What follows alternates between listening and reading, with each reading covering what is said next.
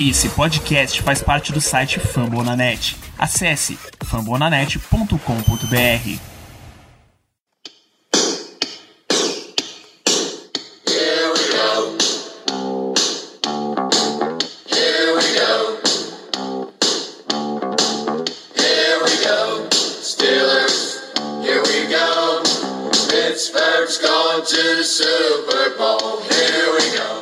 Muito bem, pessoal. Estamos começando, em definitivo, mais uma versão, mais uma edição do Black Yellow Brasil Podcast. Esse é o programa sobre o Pittsburgh Steelers para todo o Brasil, direto daqui da twitch.tv blackyellowbr, de fambonanet.com.br, Spotify, Apple Podcasts e Deezer, aí da onde você quiser. Eu sou Danilo Batista, seu host para mais uma semana e para comentar o andamento, eh, os desdobramentos desse belíssimo Steelers 27 a 19 contra o Denver Broncos. Eu tenho a presença de Ricardo Rezende. Sempre um prazer, Ricardo. Boa noite.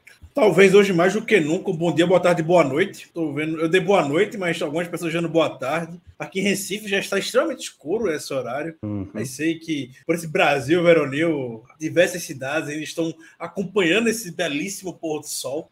Então, uma boa noite, Danilo, para você que você que está aqui, vizinho meu em Recife. Uma boa tarde, ou bom dia, ou boa noite para você aqui do chat você que no conforto da sua residência. É bom, né, falar sobre vitória. Tá tudo certo na vitória, tá tudo certo. Nada dá errado. Até sec do, do Henry Mondou a gente teve ontem. O primeiro sec da carreira do Henry Mondou tivemos ontem. É isso. Se a vitória esconde muitas coisas, eu quero que elas fiquem super escondidas. Eu só quero saber sobre elas depois de muito tempo que se passou, que já foi tudo resolvido. A gente vai comentar bastante aqui sobre a vitória e vamos, antes da gente ir para destaques, como a gente, como é normalmente o rumo desse podcast pós-jogo, dar uma, uma passada geral na partida.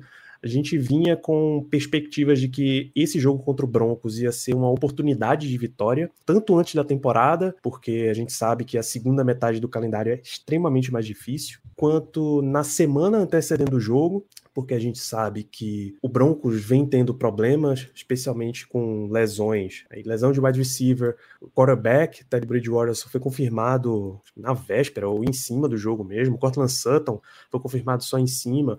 O Broncos, não é, apesar do 3-1 que eles chegaram para a partida, não era uma equipe em alta na liga. É o famoso 3-1 que não ganhou de ninguém, que vocês acostumaram na temporada passada, né? Mas aí o Silas sai com uma vitória, sai com uma vitória que para mim pelo menos foi de imposição e eu queria saber de você, Ricardo, como é que você viu o jogo no geral?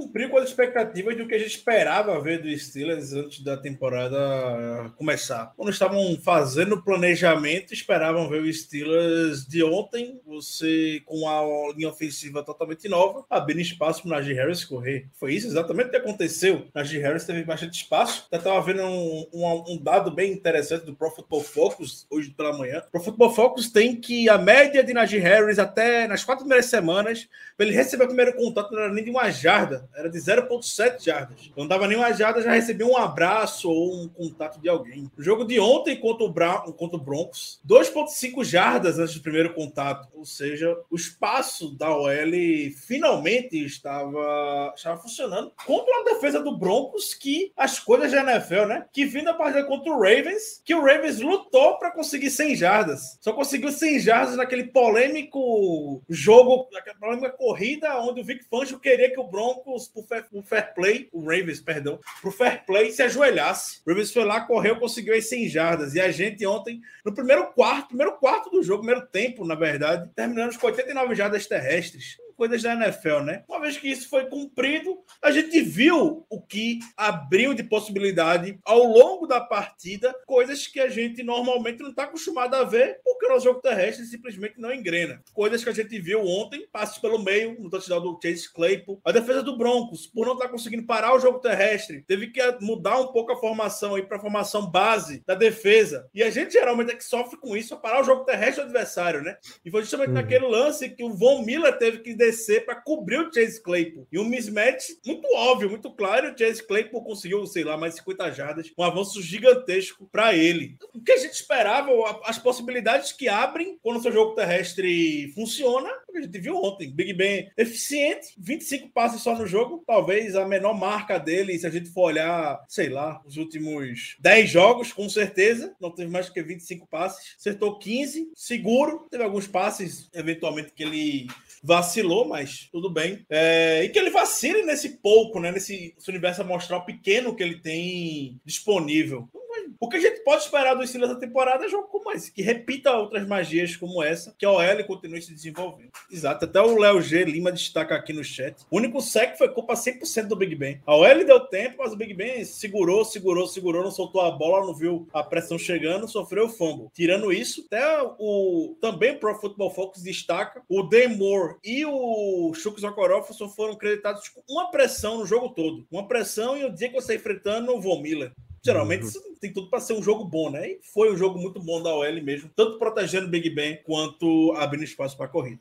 Exato. Muitas coisas positivas acontecem quando você permite que os seus jogadores façam as coisas certas, né? Acho que essa é a, a principal tecla que a gente vem batendo algumas semanas. É, ver formações com uma terceira para nove, eu acho, no primeiro tempo, que é uma jogada quase que óbvia de passe. Acho que estava até o empty backfield para o Broncos e o Steelers tinha do lado esquerdo da linha TJ Watt, alinhado ao lado dele Melvin Ingram e lá do lado direito Alex Highsmith. Ou seja, uma situação que você vai precisar fazer a pressão, você tem os seus principais pass rushers alinhados e disponíveis. Então, é difícil que boas coisas não aconteçam quando você prepara exatamente as pessoas certas para executar essas boas coisas. Então, para mim o, o, principal é isso. É, você quer ter um jogo com o Najee Harris aparecendo, então você vai colocar bloqueios suficientes para ele. Várias vezes a gente viu dois Tyrands, a gente viu dois Tyrands com mais Derek Watts alinhado de Tyrand para abrir espaço para que Najee Harris conseguisse correr. E aí você estabeleceu o jogo corrido, você diminuiu a pressão para o Big Ben e o jogo começou a andar. Você conseguiu começar a permitir algumas leituras diferentes do screen pass na ponta. Sempre a jogada curtinha. Você começa a abrir o leque de jogadas e isso facilita bastante o trabalho de um quarterback que é experiente na liga, né? Ele sabe aonde a leitura pode dar muito boa. Exato. E a gente já vinha conversando, já falou no Twitter, já falou em episódios anteriores aqui sobre como a 12 personal é o caminho do sucesso que o Steelers vai ter essa temporada, desde que Eric Ebron não esteja dentro de campo, é claro, né? Você abrindo com o Zach Gentry, que tá bloqueando muito bem, Zach Gentry tá sendo muito envolvido, tá bloqueando assim, muito, mas muito bem mesmo. E o Pat Fremont, também muito melhor bloqueador do que o Eric Ebron, não precisa de muita coisa, mas também não desmerecendo, é claro, o Rook, que para mim vai ser a nova válvula de escape do Big Ben sem o Juju, né? Vai passar agora agora pelo, pelo Pat Fremont. Até o Alex Kozura destacou hoje de tarde. Isso também reparei no jogo. Durante a partida, Pat Fremont teve duas recepções, mas as duas, as duas recepções foram conversões de terceira descida. Ou seja, por mim, tranquilo, pode seguir assim, sendo alvo na red zone, ser o alvo do Big Ben. Acredito que essa relação que eles vão construir vai dar muita liga ao longo da, da temporada e com a saída do Juju tem tudo para ser ainda mais. Mas voltando, é, essa 12 personnel é o caminho de qualquer tipo de sucesso que o Steelers vai ter no, no ataque. Botando os dois Sirens, abrindo os wide receivers e o, e o Najee Harris. É lindo, tá lindo. Que continue assim. Perfeitamente. Então, muitas coisas boas acontecem quando você permite seus melhores jogarem. A gente vai ficar batendo nessa mesma tecla ainda por um bom tempo, até que o Steelers prove que ele realmente entende o que a gente está dizendo, a gente vai ter que permanecer nessa. Demora, mas entende. Um dia a gente chega lá, Ricardo. Eu concordo plenamente com você. Então vamos para exatamente para essa área de destaque, Ricardo. A gente está em... É engraçado que se a gente perde, a gente gosta de eu gosto de colocar os destaques positivos para dar uma elevada no moral, ou pelo menos eu deixo pro final para sair com um gostinho bom. A gente ganha, eu prefiro começar pelos positivos. Vamos, destaques positivos nessa bela vitória do Steelers. Talvez eu já aqui, até o Alexandre Diné já lançou a braba aqui, falando que ele cortaria o Eric Ibron e estaria o TE do Practice Squad, o nosso querido Kevin Raider. Eu vou lançar uma polêmica de destaque positivo também, hoje. Talvez algumas pessoas não gostem, mas ele foi essencial. Ele salvou um touchdown e fez a aceptação no final do jogo. Apesar de ter cedido o touchdown lá para o Cortland Sutton em outro passe longo, né? Muito semelhante até ao que ele cedeu para o Jamar Chase, que é o nosso querido James Pierre. Aquele touchdown que ele salvou do Javonte Williams foi quatro pontos que ele tirou do, do placar. Que aquilo virou um field goal eventualmente. O Javonte Williams é um dos running backs. A gente que viu muito, os amigos torcedores também aqui do chat devem ter acompanhado ele. E nessa saga para buscar o running back, o Javonte Williams é um dos que mais quebra teco entrando no draft. A gente viu isso ontem também. E o James Pierre com muita velocidade conseguiu derrubar logo no primeiro contato ali por trás do Javonte Williams. O Javonte Williams nem carregou o James Pierre, como a gente até poderia esperar que isso fosse acontecer. E lá no limite, o James Pierre salvou o touchdown e no final do jogo fez a interceptação da vitória. E foi um bom jogo de um menino undrafted free agent que cedeu touchdown pro Jamar Chase, cedeu touchdown pro Curtis Sutton, foi queimado. Eu não gosto muito dessa palavra queimado, porque para mim ele não foi tanto tão queimado assim, ele tava muito próximo. Aí você espera que venha um safety poder ajudá-lo. É obrigação da comissão técnica quando você tem um matchup entre James Pierre contra qualquer wide receiver, no mínimo bem calibrado na NFL, que você tem um safety poder ajudar. E a comissão técnica não botou em nenhuma das duas situações. Vai ser um matchup que vou continuar explorando. A gente vai continuar tomando lapada, lapada por trás disso. Mas tudo bem. É, espero que a comissão técnica acorde, acorde para isso. Mas eu queria deixar um destaque positivo para ele, dar uma moralzinha, ele merece. Acredito que esteja caminhando, já mostrou alguns bons flashes nessa temporada e está caminhando para poder terminar, pelo menos no meio ou ali em forma intermediária fazer o suficiente para ser um, um, cornerback que venha ser depth bom para a gente, coisa que a gente não tem há muito tempo. Tem que ser CB1, claro, nem CB2, claro. Deve ser depth de cornerback, para mim, tá mais do que suficiente. Sim. É... E o que a gente quer de James Pierre, o que a gente queria, é difícil você esperar que ele fosse sair do undrafted free agent pouco usado no ano passado para ser uma estrela na liga esse ano. São poucos jogadores que fazem, fazem essa transição tão rápida. A gente queria que ele fosse um cara que começasse a participar, que você começasse a, que você tivesse alguém ali atrás, na verdade na frente dele na lista, dando suporte e ele for aos poucos ganhando essa vaga, né? Não era para ser um desespero absoluto que ele fosse entrar e precisar ser titular. Então, bom que nessas situações em que a gente precisou, ele estava lá para corresponder. Eu deixo um outro destaque também de defesa, que é Cam Hayward, capitão de defesa, e ele vem tendo um desempenho na temporada inteira tão bom, a ponto que saiu a, a, nota aí de que é a primeira vez em muito tempo que Aaron Donald não é o inside defensive lineman mais bem cotado, mais bem avaliado no PFF. Esse cara é Cam Hayward. Ele realmente tá jogando num nível muito Desde alto. Desde 2014 desde 2014 aqui. É realmente uma coisa muito grande. E é, Donald foi draftado em 2013, né? Então ajudou a controlar uma dupla que tinha muito perigo para esse jogo, para os Steelers, que era Melvin Gordon e Javonte Williams. Melvin Gordon voltando de lesão, mas enfim. É, Williams, todo mundo assistiu no período pré-draft, todo mundo viu o perigo que ele podia fazer, o estrago que ele podia fazer em cima dos Steelers. Então eu acho que tem que dar um destaque para ele mesmo, principalmente porque no front seven ele, embora seja um nome nome forte, ele não é o nome badalado, né? Esse cara badalado é TJ Watt. Com uns desempenhos desse, ele vai ajudando a fechar e tem sempre que lembrar, é uma linha defensiva que já tá sem dois dos titulares, né? Sem Tyson Alualo, sem Stephon Tweet. Toda atenção fica voltada para ele. Você vê constantemente o Hayward sendo bloqueado por dois jogadores. Eu, geralmente a comissão técnica deve ficar confortável e botar um contra um, o Ormley, o Hermondo, o Bugs. E aí isso dá espaço, né, pro Hermondo fazer a gracinha que fez ontem, aquele spin move sensacional em cima lá do cidadão do Denver Broncos para conseguir seu primeiro saque na carreira. O Hayward é monstruoso, seja contra o pressionando contra o QB, seja defendendo contra o passe,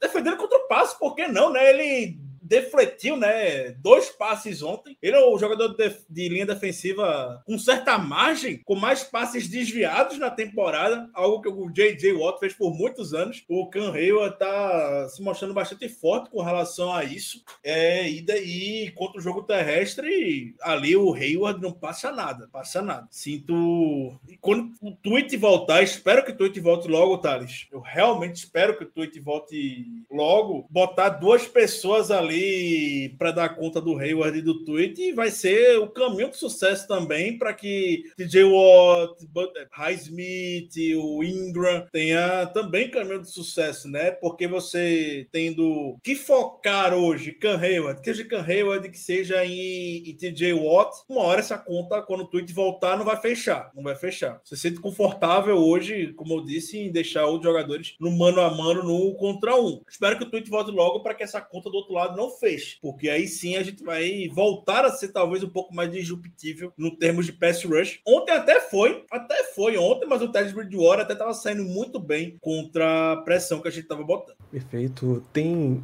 um destaque de grupo aqui, que no ano passado, em especial, foi apanhou bastante com justiça.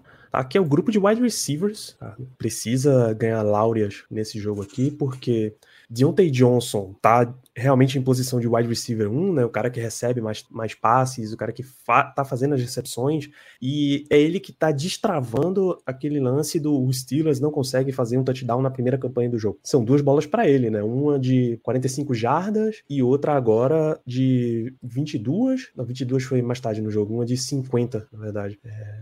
Então ele tá. É, Deontay Johnson tá conseguindo fazer essas bolas longas, e aí o adversário começa a preocupar com ele, porque ele tá aparecendo muito. De repente, o Steelers corta a atenção dele, começa a acionar mais pesado Chase Claypool, e Claypool corresponde, tá? Esse lance do mismatch contra o Von Miller chama bastante assim, atenção. É, mais à frente no jogo, um touchdown de 18 jardas, e tá mostrando evolução, até em posicionamento e tal. Então, o grupo de wide receivers está em, tá em boa conta, pelo menos no topo, assim. E uma das coisas mais legais de ver do Deontay Johnson, e eu não vou falar que antes ele já não fazia isso, porque eu, eu pude testemunhar isso, inclusive, pessoalmente. Muito se falava como é que o Deontay Johnson vai sair contra cornerbacks principais dos times anteriores. A gente viu semana passada contra o Jair Alexander, ele fez o touchdown uhum. na abertura em cima do Jair Alexander. Essa semana ele fez o touchdown em cima do Kyle Fuller e tirou o Kyle Fuller para dançar em alguns momentos, forçou lá a interferência, que muita gente falou que não foi, mas foi claramente o Kyle Fuller estava abraçando o Deontay Johnson. E, eu, e a questão que eu falei que eu pude testemunhar pessoalmente foi naquele Steelers e Reigns, alguns dois anos atrás, que ele foi muito bem em cima do Jalen Ramsey. O Deontay ele consegue ir bem sim contra o um cornerback, podemos dizer, número um do time, do time adversário. Isso está se mostrando cada vez mais frequente. Muito bom ver o Deontay Johnson se firmando como adversário número um do time, sim. E como você bem falou, abre espaço para o Claypool. Claypool deve ser muito bem explorado agora no slot, com a saída do Juju, infelizmente, né? Por conta da lesão. Claypool foi monstro saindo no slot ontem, e seja esse alvo que a gente tem tanta dificuldade em ter pelo meio do campo, né? Insistem tanto no Claypool para fazer aquelas combat catch, aquelas recepções contestadas, né? Que ele até é bom com isso, mas ainda não encaixou muito bem nessa temporada. Teve uma contra o Bill, mas depois não teve mais nenhuma que eu me lembre agora. Ontem teve uma que lançaram para ele e o Patrick Surtain estava em cima, mas o Pro Football Focus até contou isso como um drop e a bola bateu no capacete do Claypool, inclusive. E aí você deixa o James Washington um pouco mais para ser esse cara e bota o Claypool ali pelo meio, que ele castiga. Ele já mostrou que castiga. Tem, consegue muitas jardas após a recepção. Anotou o touchdown também, recebendo muito bem a bola no meio da end zone. Tamo bem, tamo tranquilo com relação a isso. Vale o destaque sim para poder o corpo de wide receivers. O que mais você tem aí na destaque, lista? Eu tenho um destaque positivo que ele vem, inclusive, sendo uma figura constante diria aqui entre os destaques positivos e que merece diria, se a gente não tá o xingando, é porque coisa boa ele tá fazendo, geralmente. É o nosso querido Terrell Edmonds. Terrell Edmonds tá jogando de forma muito consistente nessa temporada. Se a gente não tá vendo, talvez, Tyrant se destacando, a gente não viu o Noah Fent aparecendo ontem, basicamente, o Noah Fent aparecer lá no final do terceiro quarto, era porque o Terrell Edmonds estava muito em cima do Noah Fent. E ele tá fazendo isso muito bem ao longo da temporada. O Joe Schobert também tá fazendo um papel muito bom defendendo contra, contra o passe. Então, Fico feliz que o Terrell Edmonds esteja se encaixando, muito seguro nos tackles. Eu venho gostando da temporada que o Terrell Edmonds vem fazendo. Acredito que vale a citar sempre que possível como destaque, ao ponto de renovar na temporada que vem, só se for um contrato muito barato, porque eu acho que o, o, o máximo que o Terrell Edmonds vai fazer pra gente nessa temporada vai ser isso mesmo. Coisa que ele até já veio fazendo na temporada passada. Tá jogando de forma consistente. Não vai ser playmaker, não vai ser a estrela. Vai ser aquele cara mediano que tá, tá tranquilo. Isso. É, destaque tem que ir também para Chris Boswell, É mais um nome que, que se você não tá. Se ele não tá chamando a atenção negativamente, isso tá indo bem. 5 de 5 em chutes, dois field goals, três extra points num domingo que teve tanta loucura de kicker por aí, né? É bom saber que Boswell foi bem consistente, assim, bem, bem consistente. É, ele chutou um de 51 jardas até. Isso, eu ia destacar isso. O Boswell tá quebrando qualquer tipo de mito que chutar mais de 50 jardas no Heinz Field não dá, né? Que acho que já seria o segundo que ele faria mais de 50 jardas. Até eu tava vendo uma questão que é polêmica e a gente vale até discutir sobre esse off-season, mas o Bob Labriola, agora o Bob Labriola tá moderninho com podcast também, né? Lá no site do Steelers, o Bob Labriola. Ele tava A firma pediu, parceiro. Perguntaram para ele se o Chris Boswell pode ser considerado o melhor kicker na história dos Steelers. Ele disse que sim. Ele disse que sim. Olha só. É, eu acho É uma, é uma, discussão, é uma discussão que vale uma conversa de bar de off-season com os amigos aqui de da, no chat a gente trazer à tona novamente. Ah, agora não. Vale, porra, tá aí. Uma bela, bela discussão mesmo. Anota aí na, na lista. É, o que a gente falou e trouxe na abertura aqui do programa, destaque para linha ofensiva e jogo corrido, né? Najee Harris, 122 jardas corridas, não é à toa, é porque o sistema inteiro trabalhou para que ele pudesse abrir. A gente já vinha assistindo nos últimos jogos que ele tinha o ímpeto, que ele sempre que passava do contato, ele conseguia bons avanços, mas que o contato estava vindo muito cedo e aí esses bons avanços eram menores do que eles poderiam ser. Por 122 jardas de corrida já fazem, tal qual a senhora do Titanic diz, uns 84 anos, né? Nossa, desde a semana 5. Não, eu vi isso. Acho que foi da semana 5 mesmo. Foi o jogo do Browns. Os dois jogando 4-0. O James Conner teve 100 jardas naquele jogo. Pronto, desde então a gente não conseguiu mais. Fica difícil, né? Fica 16 difícil jogos. ajudar um. É uma temporada toda. 16 jogos é uma temporada toda. Basicamente, sem conseguir 100 jardas. É muita coisa. Não dá, bicho. Não dá. Você quer ajudar um, um quarterback em recuperação ou em declínio, um jogo, um ataque a andar, você precisa fazer esse tipo de coisa, cara. Você precisa dar um jogo corrido que funcione. Então, feliz que funcionou nesse jogo. Mas aí, Ricardo, Na minha lista, não. Na minha lista, não. os nossos telespectadores que estão aqui na live com a gente, tem mais algum destaque positivo que vocês queiram passar? Vou- Nessa semana, semana de vitória, né? A gente abre, dá essa moral aí pra turma. Olha só, Léo menciona Matt Canada, Ricardo. Você acha que o sistema dele funcionou nesse ponto? Sim. O meu, meu destaque a respeito de Matt Canada foi ele de óculos escuros na cabine. Sim, a gente teve mais, é, mais pre-snap motion, algo que a gente queria muito ver com maior frequência, né? A gente viu nessa partida. E isso é um dos fatores para que o jogo terrestre venha, venha dar certo. E também que os tackles tenham algum, algum tipo de sucesso, né? Porque se você quer neutralizar os- o pass rush adversário, ou pelo menos o, um dos edges adversários, você vai ficar constantemente fazendo motion para poder deixar o cara processar meio segundo, para saber se vai ser corrida, vai ser passo, vai ser o quê, né? Veio na hora boa, então sim, se a gente neutralizou e o Von Mi- o, o Shucks e o Demore teve qualquer tipo de sucesso, passa por isso também. Para mim vale destacar assim. É, Lasanha Duarte, pô, nessa hora da fome, conversar com alguém chamado Lasanha é sacanagem, viu? Inclusive, É, eu estou pedindo nesse- comida nesse exato momento. Parabéns. Dois punts no jogo apenas, o que significa uma bela dominância do ataque. É. Bonito. Isso é, isso é da época de Le'Veon Bell, né? Que o time cozinhava o relógio, corria, corria, corria. Faz tempo, viu? Bom ponto, bom destaque. tipo o que, é que a gente teve de passes e corridas. São 35 corridas, 147 jardas, 25 tentativas de passe e 253 jardas. Uma distribuição bem boa, bem boa no nível que, que eu esperaria, por exemplo. É, espera 30 45 tentativas de corrida, tá de sacanagem, né? 23 para Nagi, 5 Benisnel.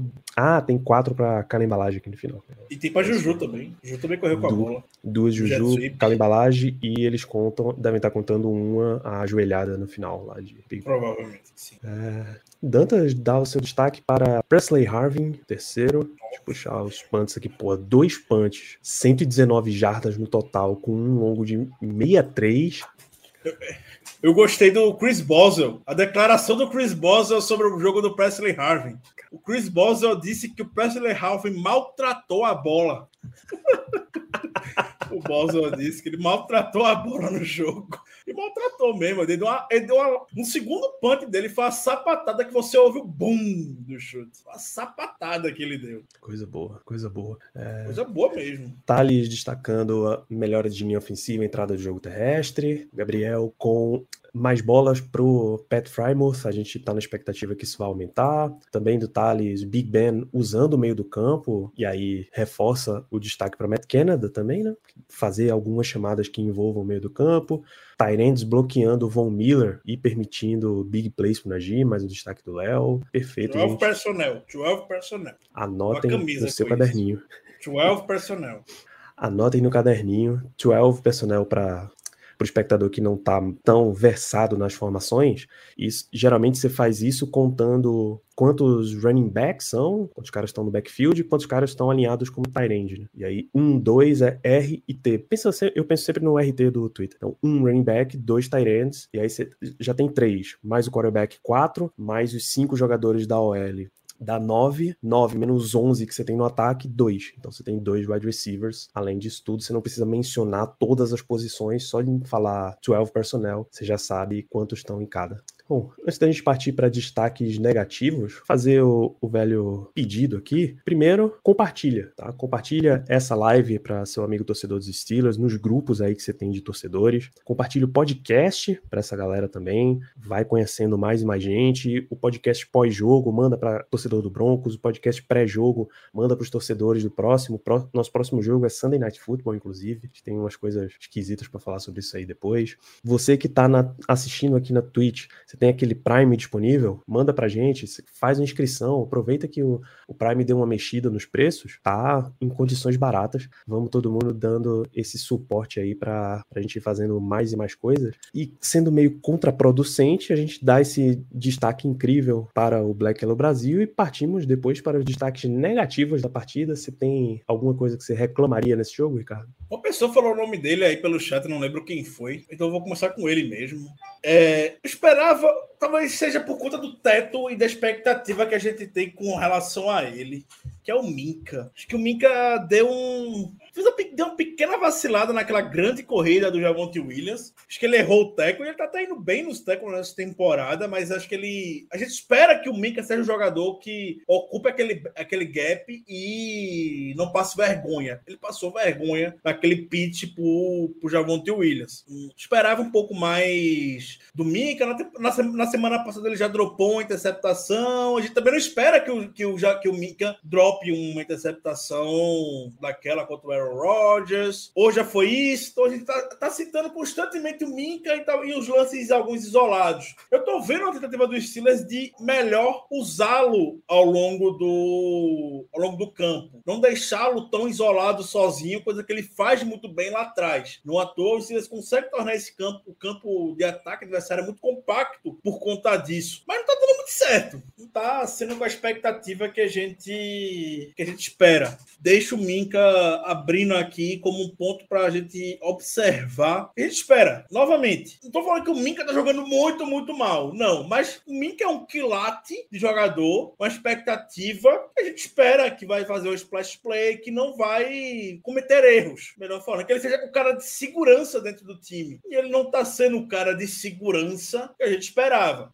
É, eu vou adicionar um destaque aqui negativo para running backs que não se chamam Najee Harris. Tá? Todas as vezes em que ele foi substituído, você viu Benizão entrando em campo e a chamada foi um passe para ele que ele dropou. Você viu Cala Embalagem, que tentou correr, correu para trás, não conseguiu se encontrar e tal. E nenhum dos backups está conseguindo entrar e dar condição para o jogo corrido continuar funcionando. Nenhum está conseguindo ser um change of pace, como a gente espera. Danilo, Isso é perdão ruim. interromper com breaking news. Por favor. A Dite que com a bala da NFL Network acabou de falar que o Steelers vai trazer o Anthony Miller para testes amanhã. E, segundo ela, parece algo promissor por parte do Steelers de assinar com o jogador. Lembrando que o Anthony Miller é filho do Randy Fitch, filho de, de Memphis, né? Então, o Steelers muito provavelmente viu o Anthony Miller no processo pré-draft lá em Memphis. Perdão atrapalhar, só isso mesmo. Muito obrigado. Mais notícias a qualquer momento na sua programação. É, então fica ruim quando você tem running backs que não conseguem fazer esse change of pace aí e vai prejudicando muito. Se a gente eu citei drop de Ben Snell, é uma grande notícia você ter um jogador um pouco mais experiente como Anthony Miller, embora jovem ainda, quando você vê aquele drop de Cody White, né? Nossa, Aquilo ali foi foi- assustador. Aquilo é nível. É nível amador aquilo. é Amador. Foi feio. Foi, foi um dos drops mais feios que eu já vi na minha vida. Porque a bola, a bola foi como uma cesta no meio das mãos.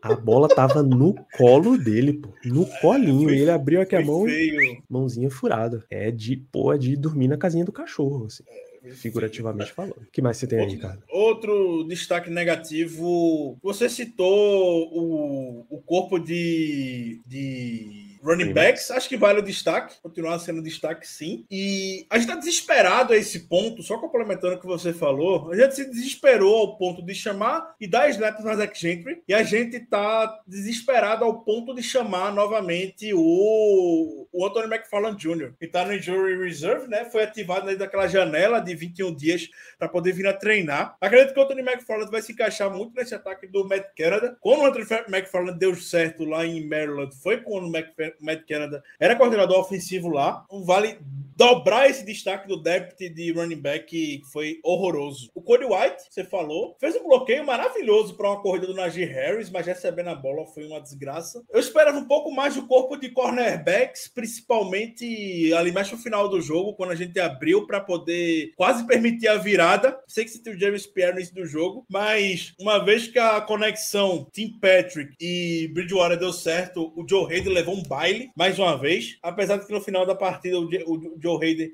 impediu o touchdown, né? Salvou muito bem o touchdown do Tim Patrick lá na end zone. Mas vale o destaque negativo para esse lado. Uma coisa que eu tava vendo semana passada no Steelers de Pô, Terrible Podcast lá do nosso amigo Dave Bryan, ele destacando o quanto talvez você perder jogadores do quilate de Steven Nelson. Talvez não, acontece. Você perde jogadores do quilate de Steven Nelson e de Mike Hilton, faz com que você tenha que facilitar um pouco a vida dos seus cornerbacks. Como é que você facilita a vida dos cornerbacks hoje? Você deixa eles jogando em zona. Você bota eles para jogar em zona, não jogando man to man. Não, não ter confiança, talvez, em um James Pierre para jogar man to man. Naturalmente, hoje na NFL, coisas ruins acontecem quando você bota seus cornerbacks em zona. Dificilmente hoje você vê cornerback tendo algum tipo de sucesso em, em zona.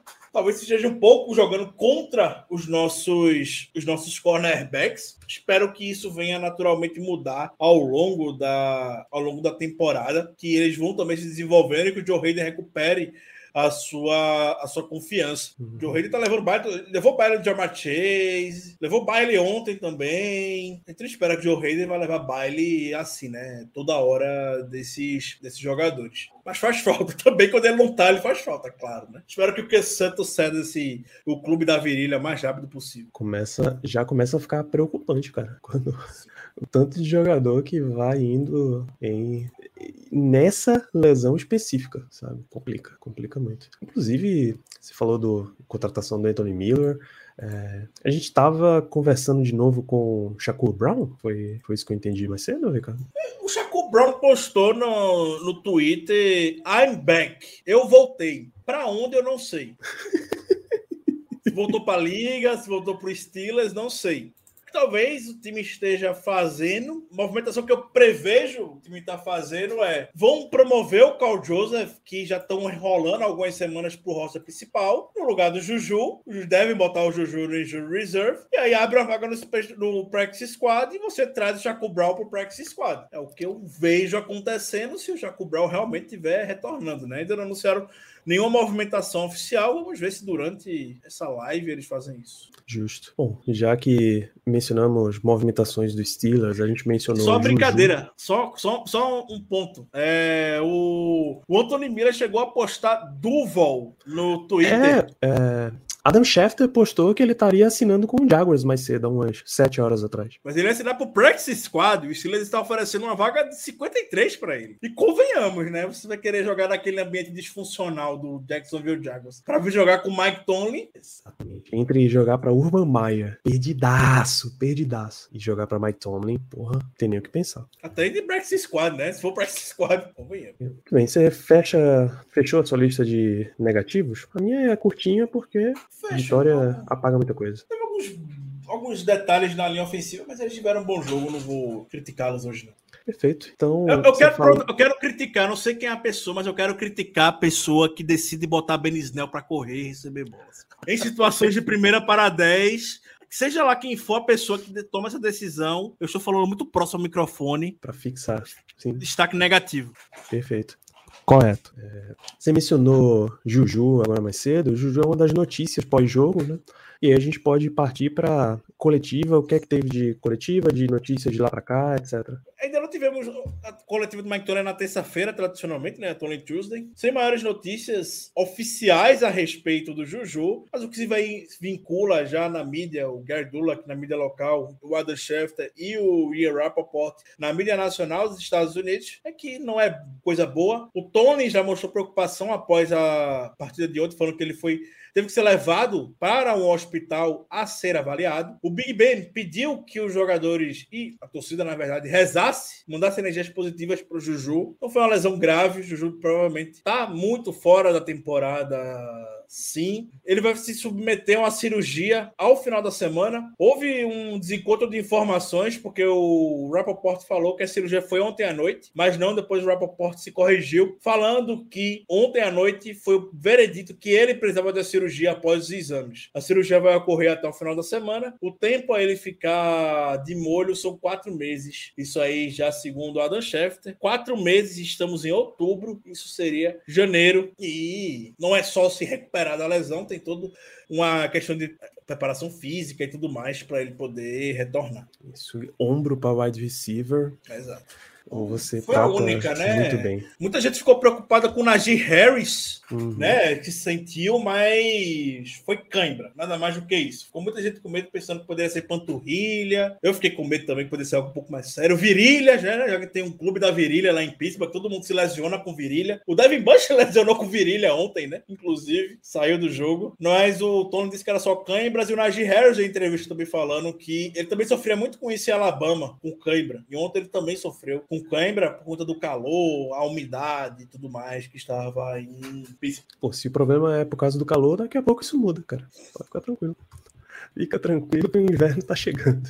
E Pittsburgh vai esfriar bastante. Bom, demos todos os destaques, positivos, negativos, panoramas gerais do jogo. O último momento desse programa que nos resta fazer são as perguntas da nossa gloriosa audiência. Então, meus amigos, já está aí na tela. Perguntas liberadas, vão mandando o que vocês querem saber sobre esse jogo entre Steelers e Broncos. Enquanto isso, o Aaron Wilson, que ele cobre mais o Houston, Texas, né? Uhum. Mas ele também cobre de forma geral a NFL, falou que o Antônio Miller visitou o Jaguars hoje, não assinou e que ele pretende assinar com os Steelers para o Practice Squad. Já algum tipo de desencontro de informações, mas é só saber se ele vai ser Practice Squad ou se ele vai ficar no 53, né? O Anthony Miller. É, mais, é só sei que é mais um balão que o Steelers dá no Jaguars, né? Após Tyson Alualo, agora foi Anthony Miller. Rapaz, vai começar a ficar pessoal isso daí, viu? Aí o bicho vai, vai começar a pegar.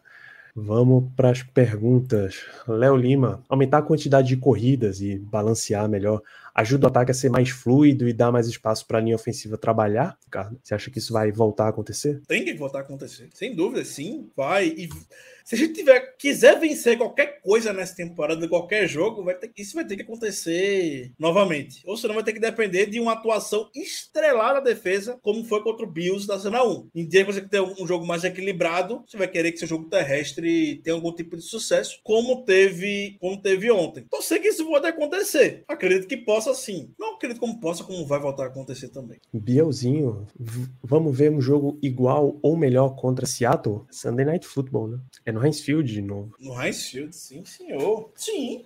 Espero, né? O Steelers, não dá pra gente poder prever o que se passa na cabeça de quem comanda o Steelers na, na sideline, né? Porque não tem muito que, não tem pra onde muito correr e tem hora que querem inventar demais. Uhum. Quando não inventa, geralmente as coisas dão certo. Espero só que não inventem. E o Qual Seahawks sua- é obrigação vencer, né? Sim. Qual a sua perspectiva para enfrentar Dino Smith e não Russell Wilson? Seahawks Sempre marcar mais do que. Desiste, né? Se o Seahawks marcar mais do que 20 pontos, desiste. É isso. Zach Gentry se até elogiou, né, Ricardo? O Thales pergunta o que, é que a gente tá achando da participação dele. Então, Maravilhosa. Perfeito, Zach Gentry. pra gente ter one-two formation, 12 personnel, aliás, e não ter Eric Ebron em campo, tem que ser com Gentry e ele tá correspondendo Pra bastante. mim, o melhor valor do Zach Gentry entre correr e receber é ele tirar Eric Ebron de campo. Isso já é, isso já é 80% de coisa boa que, Eric- que, que o Zach Gentry traz de bom pro time. Compra a camisa do Zach Gentry se ele continuar fazendo isso. De novo, Léo, depois de, de cinco semanas, quais são as maiores necessidades de melhoria de ataque e defesa? Left tackle e corner, isso é uma resposta bem rápida, porque nem o Steelers vai investir tanto nisso daí, e nem a gente vai começar a olhar para draft e free agency agora. Tem muita temporada ainda. Sim. Mas em geral, não sei se left tackle não, acho que right tackle mesmo. Eu diria tackle tá OL jogando- como um todo vale olhar, mas também não vai queimar os meninos agora, né? Left tackle, se você tiver uma grande oportunidade no ano que vem, é Isso. óbvio que você tem que olhar. Se tiver uma oportunidade única, um Rashad Slater na sua vida, é claro que você tem que abraçar, né? Mas eu não jogaria nem o Kendrick Green, nem o Demo embaixo do ônibus, como os americanos gostam de falar ainda não. Mas right tackle, você vê no Chucks por quatro anos, sim, com certeza. Formação de ataque, você acha que os três titulares de wide receiver, Deontay Johnson, Chase Claypool e James Washington, é bem Sim. provável, né? A não ser que você considere que os Steelers, em termos de titular, não vai ser três wide receivers, vai ser dois tight ends. Aí James Washington perde um pouquinho mais de espaço. Mas em quantidade final de snaps, deve ser nesse sentido mesmo. Exato. É, por que não cortaram Eric Ebron ainda? O Santo pergunta. É uma boa pergunta. Queria ter Estou- resposta para isso. Eu estou guardando meus fogos aqui em casa para quando isso acontecer. No dia que isso acontecer, eu seria a pessoa. Saiba você, amigo ouvinte. Se quiser pensar em mim, no dia que Eric Ibro for cortado, eu seria a pessoa mais feliz do mundo desse dia. O Eric não faz nada de bom. Não recebe, não bloqueia, não faz nada. Fechando, você acha que Ray Ray McLeod vai ser mais envolvido no ataque com a lesão de Juju? Eu achava que ele ia ser mais envolvido com o Juju presente. Agora sem. Deve. Sim, Inclusive menos. deve. Ray Ray é um dos melhores. Ray Ray é um dos melhores retornadores da temporada até agora, você sabia, Danilo? Você tem que dar espaço. Você tem que dar espaço para Ray Ray. Então aquela jogada de jet sweep que a gente viu com o Juju ontem, Uhum. Você vai ver Ray Ray eventualmente correndo uma dessa e, quem sabe, cometendo crime, como ele quase cometeu contra o Eagles na temporada passada. Ah, pra mim, sim. Tem que dar espaço, dê espaço pra ele. Isso. Tássia pergunta: Juju tá com um contrato de um ano só, né? É aquele modelo de um ano de contrato, mas com uns void years no final, Ricardo? Exato. Cinco anos de void years, Juju. Hum, rapaz. Então, tecnicamente, sim, Tássia. O contrato dele encerra agora e o Steelers continua pagando por mais quatro anos. Aí, se vão. Como é que vão resolver isso? É o Colbert do futuro que vai ver. Então, é isso, Ricardo. Suas considerações finais a respeito desse, dessa partida, desse programa? O Steelers que a gente viu ontem, vou falar a mesma coisa que eu comentei no início. O Steelers que a gente viu ontem é o Steelers que a gente espera para a temporada. Foi o Steelers que Mike Tony e Kevin Colbert pensaram para a temporada. A defesa segurando o adversário abaixo de 20 pontos, segurou, foi 19 que o Broncos atingiu. E o ataque aos trancos e barrancos, batendo, batendo muito pro jogo terrestre tá entrando e Big Ben puxando o coelho da cartola vez ou outra, como puxou um passe pro de ontem, puxou um passe pro Claypool, explorando os mismatches, como ele também explorou do Claypool em cima do Von Miller. O que a gente pode esperar para essa temporada foi o que deu certo, foi como a gente venceu. Se a defesa levar mais do que 20 pontos por jogo, aí você tem que ligar uma sempre um alerta vermelho dentro, dentro do time. O grande investimento é na defesa, nesse time hoje, indiscutivelmente. É o principal ponto do time, é o ponto forte da equipe. Se a defesa faz, evitar com que a gente tome 20 pontos, provavelmente vamos sair com a vitória. Se, se passar dos 20 pontos, pode buscar aí, fazer uma atividade paralela, ler um livro, ver outro jogo, se for um horário mais cedo. Isso você diz em termos gerais, né? Porque não tem. O próximo jogo não tem, né? É Sunday Night, pô. Exatamente, exatamente. É Sunday Night. Então, fica ligado aí. Sunday Night Football contra o Seattle Seahawks. Depois, bye week. E aí a gente volta pro corredor polonês. Tô certo, né? Bye week na sequência. Sim, Seahawks by week. E aí o corredor polonês, que é a segunda metade da nossa temporada. Se o Steelers chegar a três. É, não, deixa tá, pro futuro isso. Na bye week a gente discute esses Exato. cenários aí mais avançados. Então fechamos o nosso podcast. A gente se vê no próximo programa. Em você que tá aqui no feed, você que tá acompanhando na Twitch, fica aí que a gente vai acompanhar os highlights da partida. Então um grande abraço para todos.